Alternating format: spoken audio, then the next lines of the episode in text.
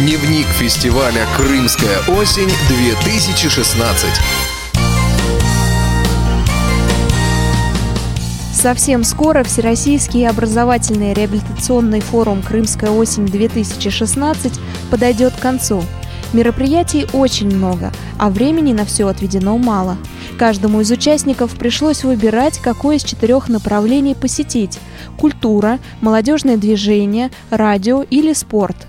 Самой популярной секцией оказалась культура. нет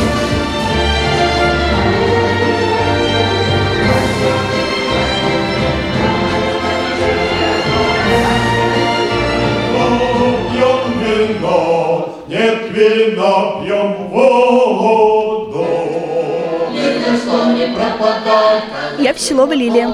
Я Денис Горячев. Мне позвонили и предложили выступить на Крымской осени.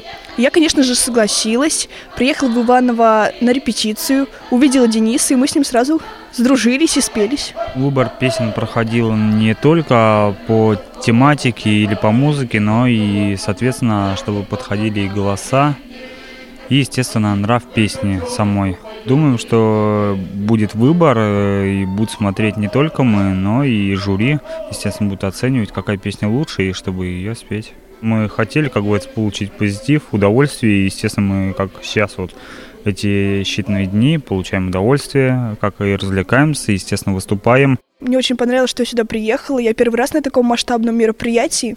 Конечно, тут все супер, Спортивные мероприятия также были на пике популярности, особенно соревнования по шоу-дауну. Однако, по словам участницы из Адыгеи Светланы Шваченко, в организации состязаний были небольшие недочеты. Внимание! Начинаем игру! Орел, решка. Орел. Орел выиграл, что берете? Три подачи, напоминаю. Каждый игрок подает, и потом меняемся. Готовы? Готовы. В прошлом году на форуме «Крымская осень» мы завоевали первое место. Преимущество в том, что большое количество регионов, а недостаток в том, что это все проводится на улице и звук рассредотачивается. То есть труднее играть, во-первых. Во-вторых, здесь э, на данный момент поставили рядом столы, и сегодня достаточно плохо, не слышно просто-напросто вот мяч. Мы играли вчера с Московской областью, выиграли, вот на данный момент теперь играем дальше. Площадки молодежного движения и радиовоз соседствовали. На одной из них рассказывали о том, как налаживать коммуникации, записывать интервью и его редактировать, писать анонс к программе, а также какие делать упражнения, чтобы голос стал сильнее и богаче. И еще вам хочу показать вибрационный массаж. Здесь мы будем мычать с вами. Берем за уши себя, тянем за уши вверх и говорим «ма». Снимаем «м» с ушей прямо. И звук должен, как будто вы прямо в уши говорите, и это «м» у вас прямо с ушей слезло. Так. Потом вы должны положить руку на лоб и помычать в лоб, да? И вы прямо почувствуете рукой вибрацию. Одно из преимуществ секции «Молодежное движение» – приглашенные лекторы, в том числе главный редактор журнала «Диалог» Ирина Зарубина. Именно об этом говорит в своем интервью представительница Адыгейской региональной организации Всероссийского общества слепых Виолетта Скосарева. Я считаю, что основной проблемой нашего общества и в том числе задачей является пополнение количественного и качественного состава ввиду привлечения молодых инвалидов по зрению. То есть Всероссийское общество слепых должно иметь будущее, и люди, которые в дальнейшем будут им заниматься, должны быть интересны и должны быть обученными и адаптированными в обществе.